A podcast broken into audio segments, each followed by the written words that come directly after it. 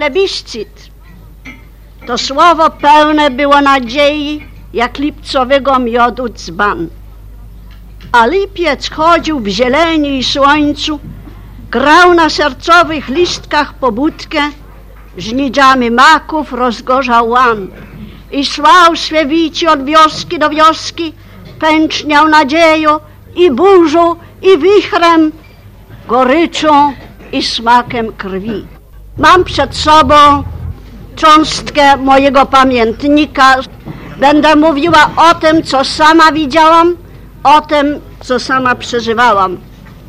Wiemy o tym, że takim ośrodkiem tej polskości, ten płomiejącym ośrodkiem na Mazurach było Szczytno.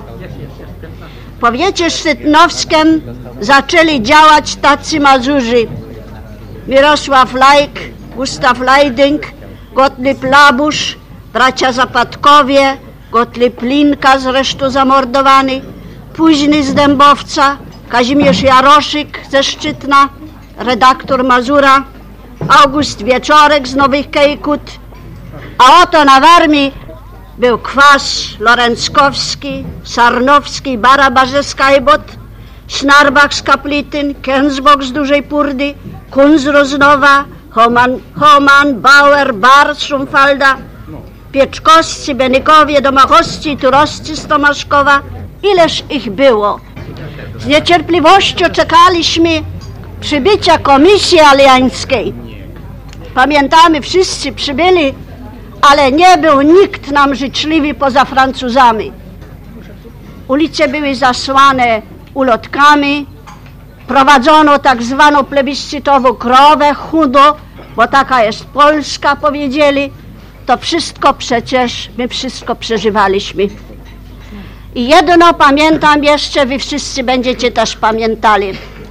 Pewnego dnia wracałam z kursu, a tu koło Domu Polskiego, gdzie dzisiaj będzie wmurowana tablica, tłumy ludzi, którzy zaczęli krzyczeć „Raus nach Warschau”, którzy chcieli pobić Polaków i którzy starali się zastraszyć nas.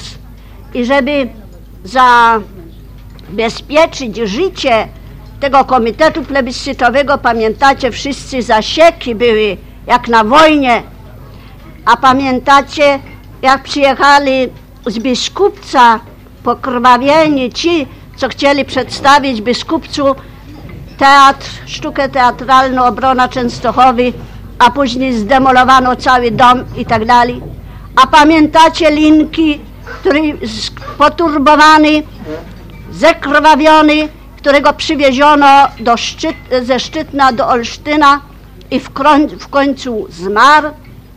I kiedy tu mam wielki żal do ówczesnych władz, przede wszystkim do ówczesnego konsula, który z zafiranki patrzył, jak kondukt pogrzebowy szedł i nie poszedł za tym zmarłym Mazurem.